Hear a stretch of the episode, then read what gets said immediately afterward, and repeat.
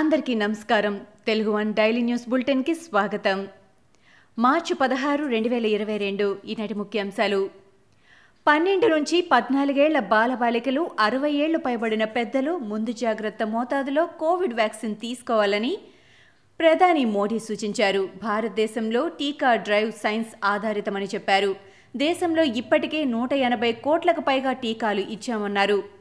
పన్నెండు నుంచి పద్నాలుగేళ్ళ మధ్య పిల్లలకు కూడా బుధవారం నుంచి టీకాల కార్యక్రమం మొదలవడంపై మోడీ సంతోషం వ్యక్తం చేశారు. పంజాబ్ నూతన సీఎంగా భగవంత్ సింగ్ మాన్ బుధవారం ప్రమాణ స్వీకారం చేశారు. పంజాబ్లోని షాహిద్ భగత్ సింగ్ సొంతూరు కత్కర్ కలాన్లో ఆయన ప్రమాణ స్వీకారం చేశారు. మాన్ ప్రమాణ స్వీకారం పూర్తయిన కాసేపటికి ప్రధాని మోడీ అభినందనలు తెలుపుతూ ట్వీట్ చేశారు. పంజాబ్ అభివృద్ధికి ప్రజల సంక్షేమానికి కలసి పనిచేద్దామని భగవంత్కు మోడీ సూచించారు. చదువుకున్నవారు వ్యాపారవేత్తలు కూడా సమ్మక్క సారాలమ్మలను దర్శించుకోవడం ఏమిటంటూ చిన్నజీఆర్ స్వామి చేసిన వ్యాఖ్యలపై కాంగ్రెస్ ఎమ్మెల్యే సీతక్క తీవ్రంగా స్పందించారు. ఆంధ్ర చిన్నజీఆర్ స్వామి మా తెలంగాణ ఆత్మగౌరవ పోరాటానికి ప్రతీకలైన సమ్మక్క సారాలమ్మలపై అనుచిత వ్యాఖ్యలు చేసినందుకు బేషరతుగా క్షమాపణలు చెప్పాలని సీతక్క డిమాండ్ చేశారు. చమురు తగ్గింపు ధరకు ఇస్తామని రష్యా చేసిన ఆఫర్ను భారతదేశం స్వీకరించే అవకాశం ఉందంటూ వస్తున్న వార్తలపై అమెరికా స్పందించింది. అలా జరిగితే రష్యా దండయాత్రకు మద్దతిచ్చినట్లు అవుతుందని భారత్కు అపఖ్యాతి తప్పదని హెచ్చరించింది. తాము విధించిన సిఫార్సు చేసిన ఆంక్షలను పాటించాలని White House press secretary Jen Psaki అన్నారు. సంచలనం సృష్టించిన కడప మాజీ ఎంపీ సీఎం జగన్ బాబాయ్ వైఎస్ వివేకానందరెడ్డి హత్య కేసులో నిందితుడు ఎర్ర గంగిరెడ్డికి బెయిల్ రద్దు చేయాలంటూ సీబీఐ వేసిన పిటిషన్ను ఏపీ హైకోర్టు కొట్టివేసింది. వివేక హత్య కేసులో గంగిరెడ్డి ఏ వన్ నిందితుడిగా విచారణ ఎదుర్కొంటున్నారు. గంగిరెడ్డి బెయిల్ షరతులు ఉల్లంఘించాడా?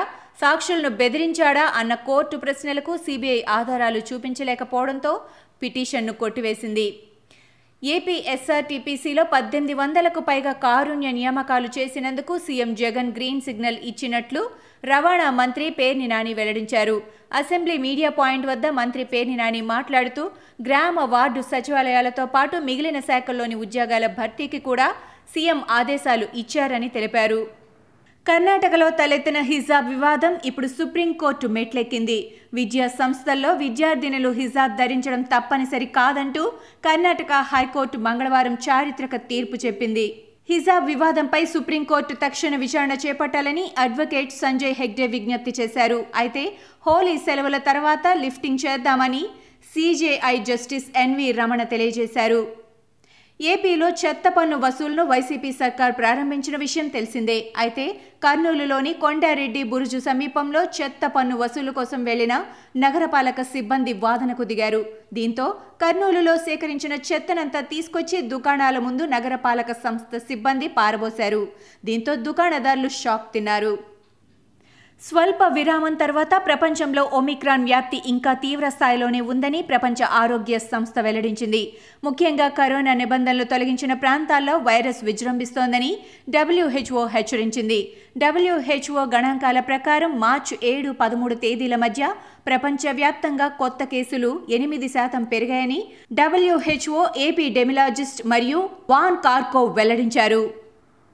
దైవ సందేశం అందించే బ్రదర్ అనిల్ కుమార్ ఏపీ రాజకీయాల్లో తలదూర్చవద్దని AP Christian JAC chairman Elamanchili Praveen హెచ్చరించారు.